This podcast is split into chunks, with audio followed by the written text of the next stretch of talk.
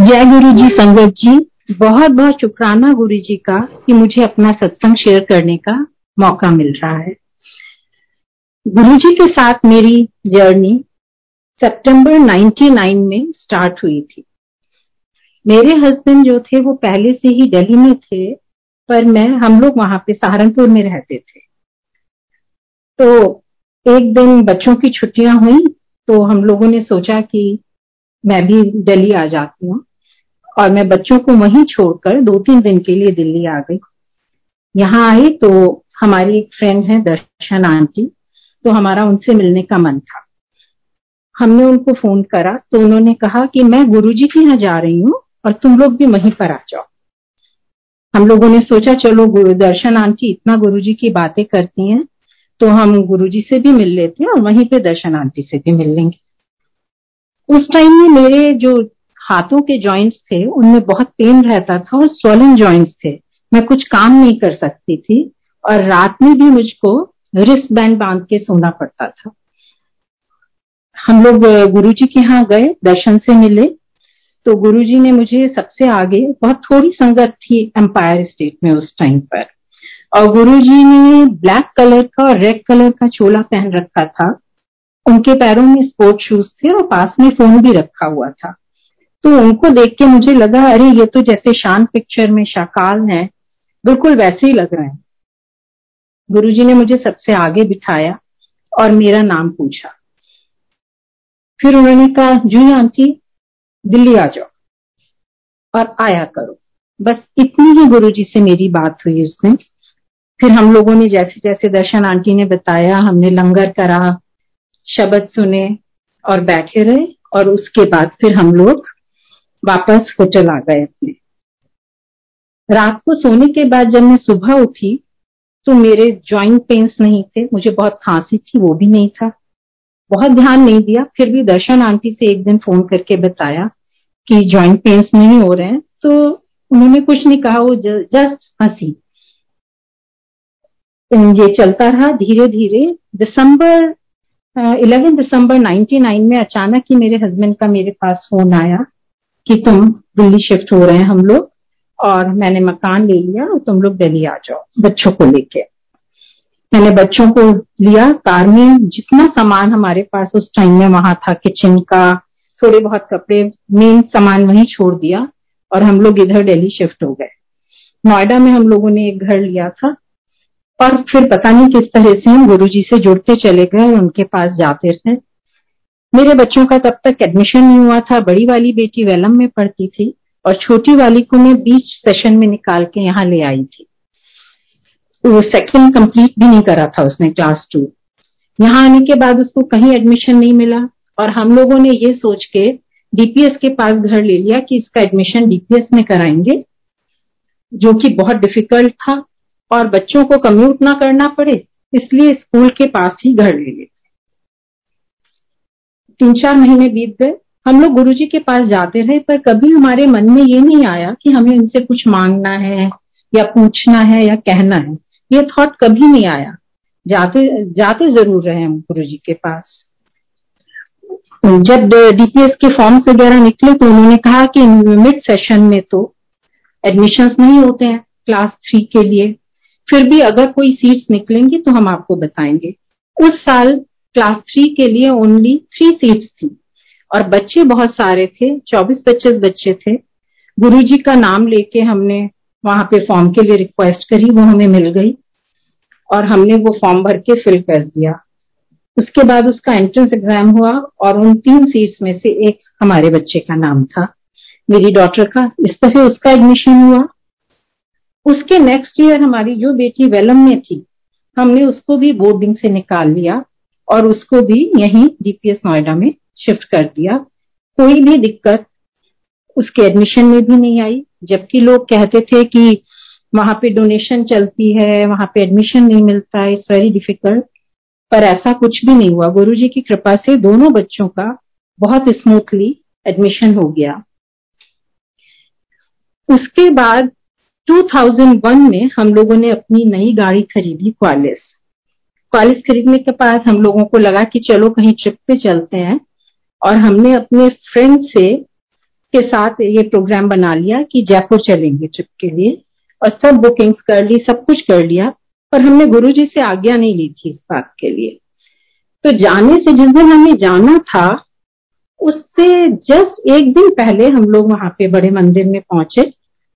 Sorry empire state में गए और हमने गुरुजी से कहा कि गुरुजी को बता देते हैं। इससे पहले कि मैं गुरुजी से कुछ कहती, गुरुजी ने मुझे बुलाया और अपने हाथ से एक कार्ड दे दिया। सोनीपत में एक स्कूल का इनोग्रेशन था और उन्होंने कहा, कल वहाँ आना है। आके मैंने अपने हस्बैंड को बताया कि गुरुजी ने ये कल आने के लिए कार्ड दिया और कल हम लोगों को जाना भी है। तो उन्होंने कहा कि तुम जाके गुरुजी को बताओ कि कल हम लोग राजस्थान के लिए निकल रहे हैं। तो गुरुजी से बोल दोगे तो वो कुछ नहीं कहेंगे। ऐसा लोग के तो और मैं वहाँ पे गुरु जी के पास गई। मैंने कहा गुरु जी हमारा प्रोग्राम तो फ्रेंड्स के साथ राजस्थान जाने का बना हुआ है और सब बुकिंग्स हुई हुई हैं। तो गुरुजी बहुत गुस्से में बोले, जा फिर। फिर आके मैंने अपने हस्बैंड को बताया कि गुरुजी ने ऐसे बोला है। तो अब हम लोग सारी रात सोचते रहे कि अब हमें क्या करना चाहिए। तो फिर हम ज़्यादा स्मार्ट बन के हमने कहा, चलो ठीक है, पहले सोनीपत चलेंगे और उसके बाद राजस्थान निकल जाएँगे। नेक्स्ट डे सुबह ही सुबह हम लोग फ्रेंड और हम लोग फ्रेंड्स की फैमिली और हम गाड़ी में भरे और सोनीपत पहुँच गए। वहाँ गुरु जी के दर्शन करे, पर गुरु जी गुस्से में थे। ये पता चल रहा था, उन्होंने हमारी तरफ़ देखा नहीं और हमने मन ही मन में उनसे आज्ञा ली और हम लोग राजस्थान के लिए चल पड़े। दिल्ली से सीधे हम जोधपुर पहुँचे और पहुँच के हमने एक मोटल के पास गाड़ी पार्क करी और हम उसमें से उतर ही रहे थे और मेरे हस्बैंड जो थे वो उतर के सबसे पहले आके पीछे क्वालिस की काफ़ी बड़ी पीछे की डोर होता है, उसके पास खड़े हुए थे खोल के और दो बच्चे जो थे वो उतर रहे थे गाड़ी से। कहीं से एक बस आई, बैक करते और उसने पूरा क्वालिस के दरवाजे पे मार दिया। मालूम नहीं किस तरह से बच्चे और मेरे हस्बैंड बच गए, उन्हें कुछ भी नहीं हुआ। ये सिर्फ़ गुरु जी की कृपा थी। बहुत परेशान हुए हम लोग, मगर खैर वो डोर ठीक कराया दो तीन दिन जोधपुर में रुकना पड़ा, पर गुरु जी की कृपा से कुछ नहीं हुआ किसी को भी। दो तीन दिन बाद हम वहाँ से निकलकर उदयपुर गए। हमारा डोर रिप्लेस करा लिया था हमने और सब कुछ ठीक कर लिया था। गाड़ी फिर से ठीक हो गई थी। हम लोग उदयपुर के लिए निकल गए। उदयपुर में जैसे ही हमने एंटर करा, जो हमारे फ्रेंड थे, उनको बहुत तेज थोड़ी देर बाद चेस्ट पेन होने लगा। ऐसे लगा कि जैसे उनको हार्ट अटैक होने वाला है। इससे पहले कि हम कुछ सोचते, हमें सामने एक हॉस्पिटल दिखाई दिया। उसमें ले गए और उनको जो भी इमरजेंसी ट्रीटमेंट मिलना था, वो दे दिया। It was not an heart attack पर वो हार्ट की तरह से ही उनको कुछ प्रॉब्लम हुई थी। यहाँ पे भी गुरुजी ने हमें बहुत बचाया। उदयपुर में भी हम रुके दो तीन दिन और उसके बाद फिर हम लोग गए जैसलमेर। जैसलमेर में घूम के सब कुछ करके हम लोग लौट ही रहे थे तो वहाँ पर हमारी कार के पहिए जो थे, वो सैंड में नीचे रेत में धस गए। और जितना उसको चलाते थे, वो उतना अंदर चले जाते थे। और बिल्कुल सुनसान सड़क थी। सड़कें बहुत अच्छी थी, पर वहाँ पे कोई नहीं था। बहुत गर्मी थी, दोपहर का टाइम था। अब हम लोग सोच रहे थे कि अब इसको किस तरह से निकालें। कुछ ऐसी चीज़ नहीं है जिससे कि इसको निकाल सकें। और इसके कोई ना कोई तरीका होता होगा। हम लोगों ने गुरुजी का नाम लिया और तभी एक जीप में तीन चार लोग वहाँ के लोकल आते हुए दिखाई दिए।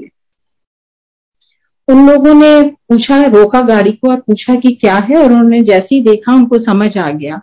उनमें से किसी ने एक लकड़ी का फट्टा सा था वो लेके और नीचे सैंड में नीचे कर दिया और उसको कार को बाहर निकाल दिया। दे नो द ट्रिक फिर भी हम लोगों को कुछ समझ नहीं आया। अब हमें ये समझ आने लगा था कि गुरुजी हमें क्यों मना कर रहे हैं फेस ट्रिप के लिए? और हम लोगों ने अपनी उसमें नासमझी में इस ट्रिप को करा। वहाँ से चलते हम लोग बीकानेर पहुँचे।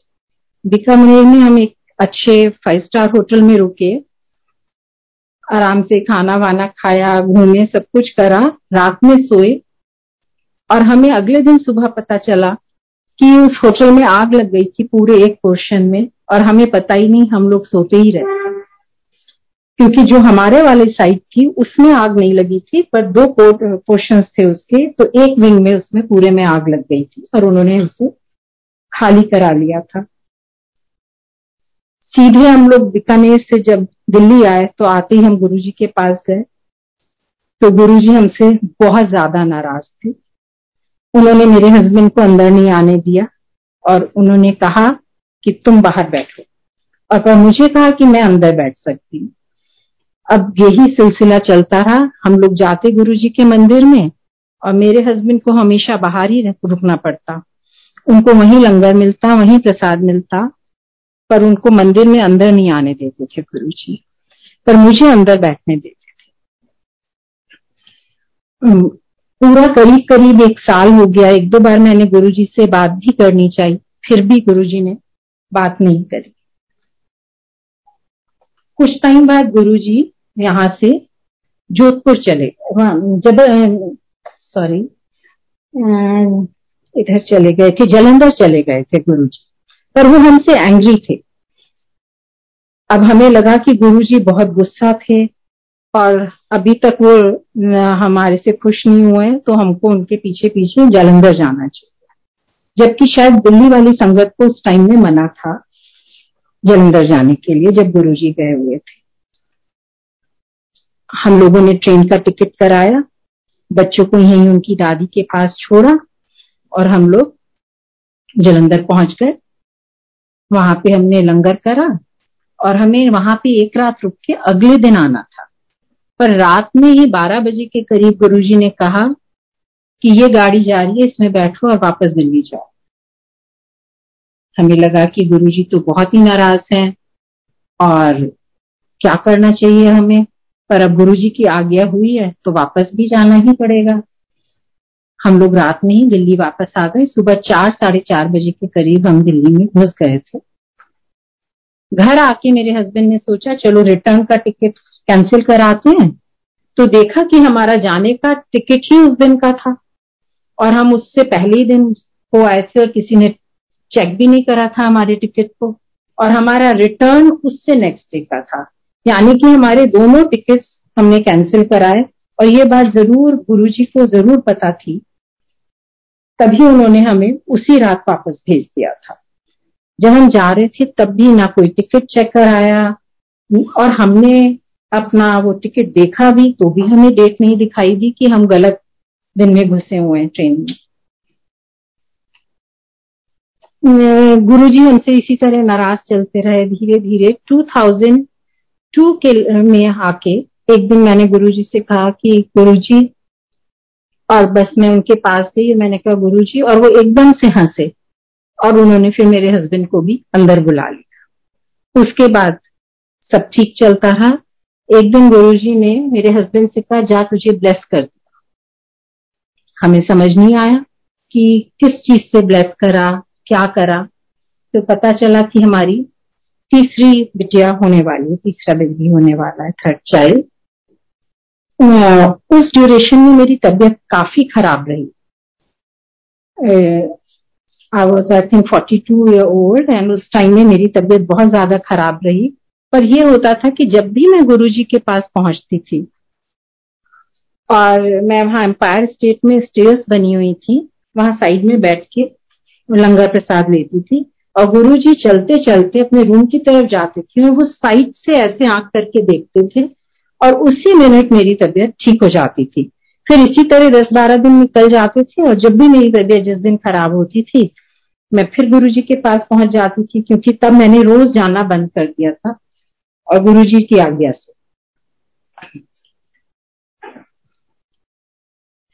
2003 में मेरी बिटिया हुई और बिल्कुल कोई दिक्कत नहीं हुई सब कुछ ठीक रहा। जब वो दो तीन महीने की हो गई थी तो हम उसको लेके गुरु जी के मंदिर में गए एम्पायर स्टेट में। तो गुरु जी ने वहाँ बैठे हुए थे, और वो उठ के उन्होंने आई थिंक येलो कलर के कपड़े उस दिन पहन रखे थे, और वो उठ के उधर मेरे पास से निकल के और उन्होंने मेरी बेटी को गोद में देखा और उसके बाद थोड़ा सा आगे गए और फिर उन्होंने एकदम से पूछा, क्या नाम रखा है इसका? मैंने कहा, गुरुजी, इसका नाम हमने आद्या रखा है। तो गुरुजी अपने रूम तक गए एंड फिर वो वापस आए। और उन्होंने कहा, इसको महिमा के। मुझे उस टाइम समझ नहीं आया, उन्होंने कहा, महिमा बोली। तो मेमा बोली। तो फिर सब लोगों ने आसपास बताया कि गुरुजी कह रहे हैं कि इसका नाम महिमा रखना। तो उस दिन से हमारी बेटी का नाम महिमा हो गया। वो हमारे लिए गुरु जी की ब्लेसिंग है। और जैसे गुरु जी के दिए हुए सब बच्चे बहुत होशियार और अच्छे होते हैं, बिल्कुल उसी तरह से है। इसी तरह से हम फिर से गुरु जी के पास आते रहे। ये जर्नी चलती रही। थोड़ा बिटिया की वजह से कम हो गया आना, पर दस दिन में, पंद्रह दिन में हम पहुँच जाते थे। छोटे बच्चों को लाना उस टाइम मना होने लगा था मंदिर में लाने के लिए। 2005 के आसपास गुरु, मेरी छोटी वाली बेटी के ये महिमा के कान में कुछ इन्फेक्शन हुआ, जिससे कि उसके कानों से पस आने लगी। और हम लोगों ने बहुत इलाज करा डॉक्टर्स का, सबका, तब भी हमारे दिमाग में ये नहीं आया कि हम गुरुजी से ये बात कहें। हम लोग मंदिर तो जाते थे, पर उसको ट्रीटमेंट चारों तरफ़ दिल्ली में भी कराया, बाहर भी लेके गए, वहाँ भी कराया, पर उसकी पस आनी बंद नहीं होती। जब भी एंटीबायोटिक देते थे, वो पस रुक जाती थी, और जैसे छोड़ते थे, वो फिर शुरू हो जाती थी। तो एक दिन 2006 के आसपास मैंने गुरुजी से कहा कि उस दिन भी रात का टाइम था और हम लोग बिल्कुल अकेले वहाँ पर बैठे हुए थे। बहुत थोड़ी सी संगत थी। काफ़ी देर हो चुकी थी तो गुरुजी वहाँ से निकले। उस दिन उन्होंने सफ़ेद रंग का चोगा पहन रखा था। और मैंने खड़े होकर कहा, गुरुजी, इसके कान में से बहुत पस आ रही है और ठीक नहीं हो रही है। तो गुरुजी ने बहुत ज़ोर से मेरे से कहा, अपने अपने लिए ना मांगी, दूसरे के लिए मांगा कर। और बस वो ये कह के वहाँ से अपने कमरे में चले गए। मुझे समझ नहीं आया कि क्या हुआ ये। और ये बच्चा ठीक होगा या नहीं होगा। मगर उसके बाद, वो थोड़े दिन बाद अपने ही आप ठीक हो गई अब गुरुजी ने क्योंकि कहा था कि अपने अपने लिए नहीं मांगना है तो मैंने हमेशा कोशिश ये रही मेरी कि मैं अपने लिए ना कभी सोचूं, ना मांगू, ना बच्चों के लिए, क्योंकि इसका मतलब ये है कि गुरुजी ने कहा था कि कल्याण कर दिया ब्लेस कर दिया तो उन्होंने तो हमें वैसे ही ब्लेस कर दिया। तो अब हमारे को उनके ऊपर ये भरोसा रखना चाहिए कि जब उन्होंने हमें ये ब्लेसिंग्स दी हैं तो हमें कुछ मांगने की ज़रूरत ही नहीं है। वो अपने आप ही सब कुछ करते आ रहे हैं और हम उनकी शरण में हैं, उनकी निगाह हम पर है। 2006 के ही आसपास मेरी सबसे छोटी बहन की, के बेटे को एक प्रॉब्लम डायग्नोस हुई, जो कि इजीली क्योर नहीं होती। दुनिया में शायद तीन चार बच्चे ही होंगे जिसमें से बच्चे उस प्रॉब्लम में से निकले होंगे। फिर डरते डरते मैं गुरुजी के पास उस बच्चे की फ़ोटो लेकर गई और मैंने कहा, गुरुजी, इसको ये प्रॉब्लम है। उन्होंने एक बार उस फ़ोटो को देखा और उन्होंने कहा, ठीक हो जाएगा। कल को तांबे की गड़वी लेकर आ। अगले दिन मैं बाज़ार गई, वहाँ से वो लेकर आई गड़वी उन्होंने कहा कि इसको यहीं पे एम्पायर स्टेट में बाहर जाके नमक से साफ़ करके लाओ। और उसको साफ़ करके लाई मैं गुरु जी के पास तो उन्होंने कहा, नहीं, आज जाओ, आज नहीं, इसको दोबारा सैटरडे को लेकर आना। तो मैं अगले फिर जब सैटरडे आया तो हम लोग फिर गए गुरु जी के पास और उसे साफ़ करके फिर वहाँ बैठे रहे। तो गुरुजी ने खुद ही बुलाया और उसमें कुछ मंत्र सा पढ़ के उन्होंने मुझे दे दिया और उन्होंने कहा कि ये अपनी सिस्टर के पास भेज देना। और इसमें जो रात को पानी रख के सुबह को उसको पिला दिया करे और जो बचा हुआ पानी है उससे नहला दिया करे। एंड यकीन मानिए संगत जी, वो बच्चा बिल्कुल ठीक हो गया। अब तो वो काफ़ी बड़ा हो गया है। और मतलब ये वो प्रॉब्लम थी जिसमें से वो कभी निकलना बहुत मुश्किल था। हम लोग फिर से गुरुजी के पास जाते रहे, गुरुजी ने समाधि ले ली, उसके बाद भी हम लोग बीच बीच में जाते रहे। पर कभी ये भी दिमाग में नहीं आया कि गुरुजी ने कहा था कि औरों के लिए मांगना तो भी ये ख्याल नहीं आया कि किसी के लिए मांगना है और अपने लिए तो मांगना था ही नहीं। 2015 या 16 में मेरी जो बीच वाली डॉटर है, एक दिन वो आई, बोली कि मम्मा मेरा फ्रेंड है, उसकी मदर कोमा में चली गई है ऑल ऑफ़ अ सडन और बहुत ज़्यादा अनवेल है। उनके ऑर्गन फेलियर्स हो रहे हैं और उसकी तो एक बहुत छोटी बहन है, बिल्कुल ही महिमा जितनी, और अगर उनको कुछ हो गया तो क्या होगा? क्योंकि उसके फ्रेंड में और उसकी सिस्टर में भी बहुत ज़्यादा गैप था। सडन भी मेरे मन में आया, गुरुजी ऐसा नहीं होना चाहिए और उन्हें बचा लीजिए किसी भी तरह से। डॉक्टर्स ने उनको जवाब दे दिया था। कि इनका बचना बहुत मुश्किल है। फिर मैंने अपनी डॉक्टर के फ्रेंड को फ़ोन करा और उससे कहा कि बेटा, मैं गुरुजी की एक, मेरे पास गुरुजी का स्वरूप है, पर मैं तुम्हारे पास कैसे भेजूं? तो मैं तुमको फ़ोन पर भेज रही हूँ। और तुम उसको डाउनलोड करके प्रिंट करा के अपनी मम्मा के तकिए के नीचे रख देना। तो उसने कहा, ठीक है आंटी। और उसने मेरी ये बात मानी। और संगत जी, अगले दिन 24 घंटे के अंदर अंदर उसकी मम्मा कोमा में से बाहर आ गई and within forty eight hours वो ठीक होके अपने घर आ गई। अच्छा मैंने बच्चों को ये ज़रूर कहा था कि जब मम्मी ठीक हो जाए अगर तो तुम लोग बड़े मंदिर हो आना। अब वो बच्चे थे, भूल गए। एक महीने बाद फिर अचानक उसका फ़ोन आया और उसने कहा, आंटी, मम्मा की फिर तबीयत खराब होने लगी है। तो मेरे दिमाग में एकदम से आया कि, बेटा, तुम लोग बड़ा मंदिर गए थे या नहीं गए थे? उसने कहा, नहीं, हम नहीं गए थे। तो मैंने कहा, तुम एक बार हो आओ गुरु जी का शुक्राना कराओ वहाँ जाके। तो वो मेरी डॉटर और तीन चार फ्रेंड्स ये सब लोग इकट्ठे होके बड़े मंदिर गए और वहाँ शुक्राना करके वापस आ गए। उसकी मदर फिर ठीक रही। और वो अभी भी बिल्कुल ठीक है।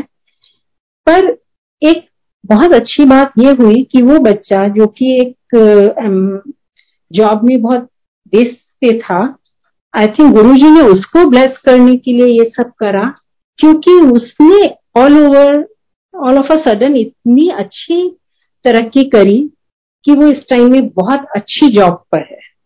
अब्रॉड है और अचानक ही उसको एक के बाद एक अपॉर्चुनिटीज़ मिलती चली गई।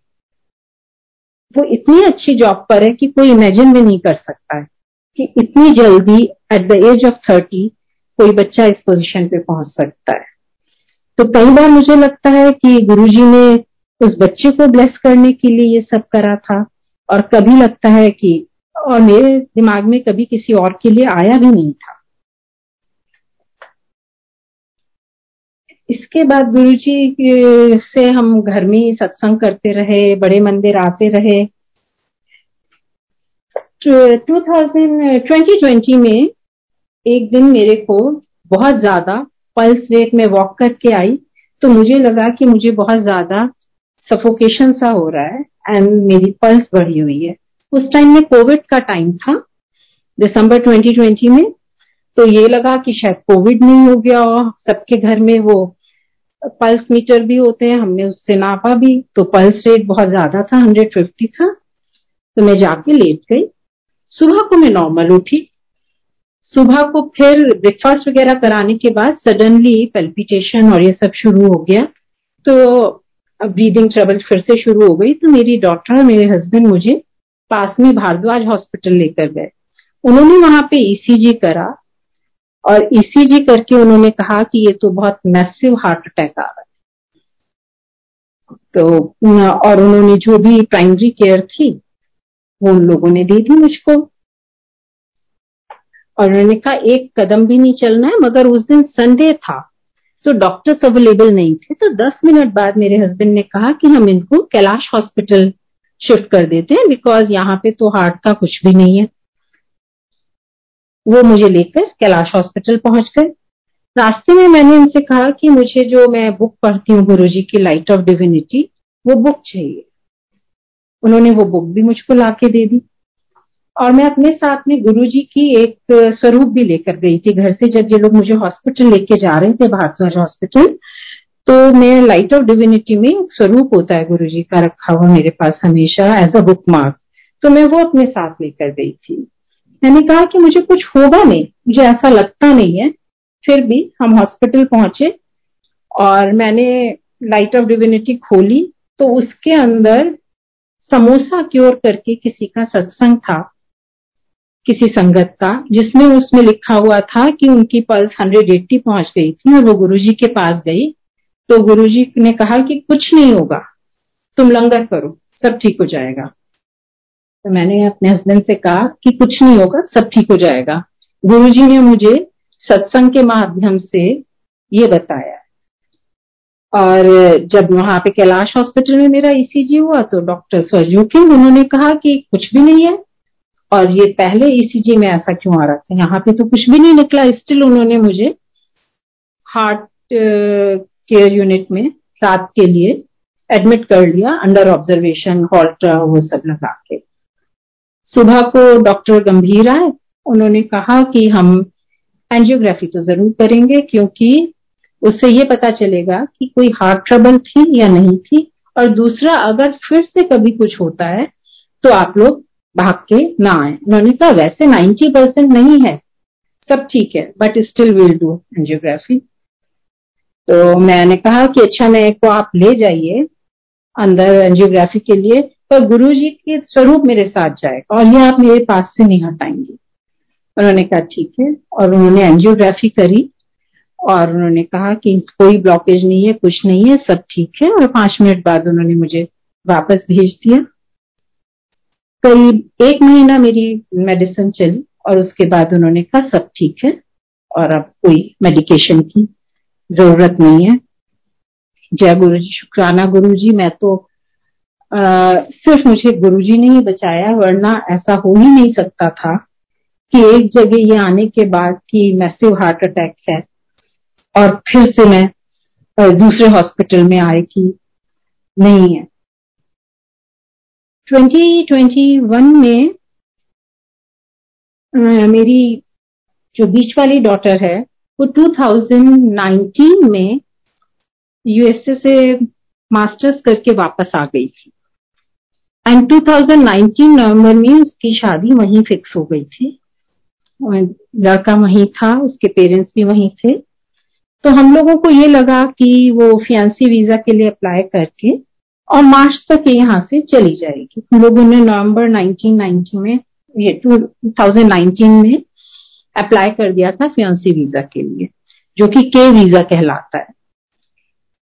और 2020 में लॉकडाउन आ गया। वो यहीं अटक गई। वीज़ा भी नहीं, कुछ भी नहीं, हमारा वीज़ा भी एक्सपायर हो चुका था। कोई जा नहीं सकता था।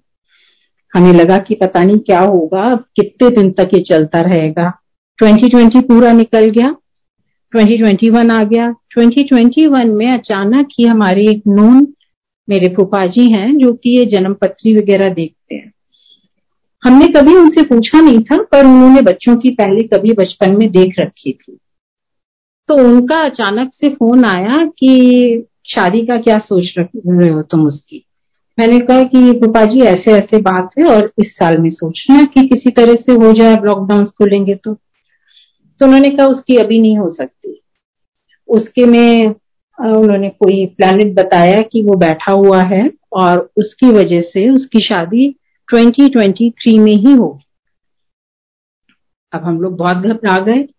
कि इतनी लंबी एंगेजमेंट कैसे चलेगी जिसमें बच्चे एक दूसरे से मिल भी नहीं रहे हैं जा भी नहीं रहे हैं? इतनी बातें भी इतनी लॉन्ग डिस्टेंस नहीं हो रही हैं। तो अब हमने कहा कि गुरुजी अब आपको ही देखना है। जो भी देखना है हमें तो हमारे हाथ में तो अब कुछ है ही नहीं जिसकी वजह से हम कुछ कर सकें। आ, बस गुरु जी से प्रे करते रहे करते रहे। मार्च 2021 में अचानक ही उसके पास कॉल आती है कि वीज़ा के लिए, के वीज़ा जो है वो बॉम्बे से मिलता है। आप बॉम्बे आ जाइए। वो वहाँ पहुँची, उसका इंटरव्यू हुआ और उसको फ्यांसी वीज़ा मिल गया। और जिस दिन उसको फ्यांसी वीज़ा मिला, उसके दो दिन बाद वापस कॉन्सुलेट बंद हो गई। गुरुजी की कृपा से उसको वीज़ा तो मिल गया, पर वो फोर मंथ्स के लिए वैलिड था। एंड यहाँ पे उस टाइम में जो प्रेसिडेंशियल प्रोक्लेमेशन था, उसके हिसाब से यूएस में के वीज़ा वाले लोग जा नहीं सकते थे। अब हमें लगा कि अब क्या होगा गुरुजी? पर बाइडन आया और उसने वो सब चेंज करा और उसके अकॉर्डिंग फिर ये जा सकती थी। पर यहाँ पे हम जब भी फ़्लाइट बुक कराते तो एयर इंडिया की फ़्लाइट चल रही थी और वो हमेशा ये बोल देते कि हमारे पास इसके बारे में कोई खबर नहीं है। तो हमें नहीं मालूम वो अभी नहीं जा सकती है। उसके बाद जब तक उनके पास खबर आई तब तक ये हुआ कि फ़्लाइट कराते थे और इसकी फ़्लाइट हमेशा कैंसिल हो जाती थी। कभी एयर इंडिया गड़बड़ कर देता था कभी कुछ और प्रॉब्लम हो जाती थी। आ, हम लोग कोशिश कर रहे थे इसकी फ़्लाइट बुक कराने की। मई से मई से जून भी हो गया फिर भी नहीं हुआ। ट्वेंटी जून के आसपास हम, हमारे नेफ्यू का सिंगापुर से फ़ोन आया कि, मामा, मैंने उसकी फ़्लाइट बुक करा दी है और उसकी फ़्लाइट जो है वो टेंथ जुलाई की है सेवेंथ जुलाई की है. तो मेरे हस्बैंड बोले कि, इतने दिन बाद? ये तो बहुत लंबा गैप है। तो मैंने कहा, नहीं सेवन जुलाई बिल्कुल ठीक है और वो चली जाएगी क्योंकि उस दिन गुरु जी का बर्थडे जब भी कोई बहुत बड़ा कष्ट या दिक्कत होती है तो गुरु जी अपने बर्थडे वाले ही दिन काटते थे उसको। और फिर वही हुआ, वो टेन नाइन्थ को पहुँची सेवेंथ सेवेंथ जुलाई को यहाँ से गई एट्थ को पहुँची नाइन्थ को उन लोगों ने अप्लाई करा सिविल मैरिज के लिए और टेंथ जुलाई को उसको 2021 में उसकी शादी हो गई। हम लोग नहीं जा पाए, पर वो वहाँ पहुँच गई थी। और भगवान की कृपा से गुरु जी की कृपा से, वो अभी खुश है और वहीं पर है। ट्वेंटी ट्वेंटी वन के ही नवंबर में यहाँ पे काफ़ी डेंगी फैल रहा था। मुझे भी डेंगी हो गया और काफ़ी तेज बुखार रहा, तबीयत काफ़ी खराब थी। मेरे प्लेटलेट्स नीचे जाने लगे। और तबीयत अंदर से बिल्कुल ठीक नहीं थी। तो मैंने यूट्यूब पे मैं कभी कभी ना सत्संग सुन लेती हूँ। तो मैंने उस दिन एक सत्संग चलाया कि जो वन आर का था, किसी डॉक्टर का था। और वो चला के मैं सुनते सुनते सो गई। अचानक से मेरी पंद्रह बीस मिनट बाद आँख खुली। तो वो डॉक्टर, लेडी डॉक्टर थी, वो ये बता रही थी, जहाँ से मैंने सुना कि वो 2010 में एक बार पहले डेंगी फैला था, जिसमें उनको डेंगी हो गया था और वो गंगाराम में एडमिटेड थी। और डॉक्टर्स ने उनके हस्बैंड से कहा कि इनके पास 10-15 मिनट ही हैं, आप इनसे मिल लो। उसके बाद इनको अब कोई नहीं बचा सकता क्योंकि प्लेटलेट बहुत डाउन हो गए थे। और उस सत्संग में उन्होंने बोला कि कोई रात में उनके पास आए, उनके हस्बैंड के पास तभी, और उन्होंने कहा कि अंदर आके कि जरा अपनी वाइफ के पास लेके चलो। और उन्होंने वो जो डॉक्टर थी, उनसे बोला कि, जय गुरु जी जय गुरु जी जय गुरु जी तीन बार बोलो। तो उन्होंने बोला और उसी टाइम से उनके प्लेटलेट्स बढ़ने लगे। ये सत्संग सुनने के बाद मैंने भी जय गुरु जी जय गुरु जी जय गुरु जी तीन बार बोला और मैं फिर सो गई। थोड़ी देर बाद फिर मेरी नींद खुली। तो मुझे लगा जैसे मैं थोड़ा सा बेटर हूँ। मैं उठी, उठ के मैं बराबर वाले, मुझे लगा कि मुझे दूसरे रूम में जाना चाहिए। मैं दूसरे रूम में गई तो मुझे बहुत तेज गुरु जी की खुशबू आई। 22 साल में मुझे आज तक खुशबू नहीं आई थी गुरु जी की। मैं गुरु जी के पास जाती थी, उनको माथा टेकती थी, पर मुझे कभी खुशबू नहीं आती थी गुरु जी की। फ़र्स्ट टाइम उस दिन मुझे गुरु जी की खुशबू आई। और जब रात में मेरे हस्बैंड काम से वापस आए तो मैंने उनसे कहा कि कल से मैं ठीक हो जाऊँगी। अब मेरा डेंगू ठीक हो रहा है। और फिर वही हुआ। अगले दिन से प्लेटलेट्स बढ़ने लगे और दो तीन दिन बाद मैं बिल्कुल ठीक हो गई। तो ये रियलाइज़ करा मैंने कि जब हम सत्संग सुनते हैं, सत्संग करते हैं तो जो सुनता है उसका भी भला होता है, जो सुनाता है, उसका भी भला होता है।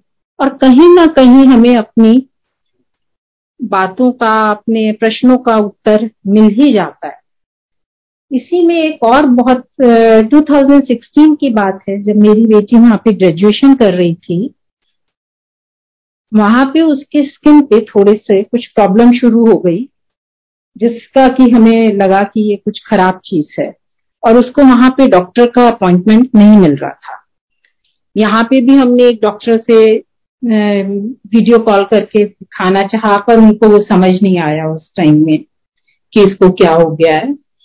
अब मैं बहुत रो रही थी, एक दो दिन हो गए, दो तीन दिन काफ़ी परेशान थी कि क्या करा जाए, क्या करा जाए, कैसे करें।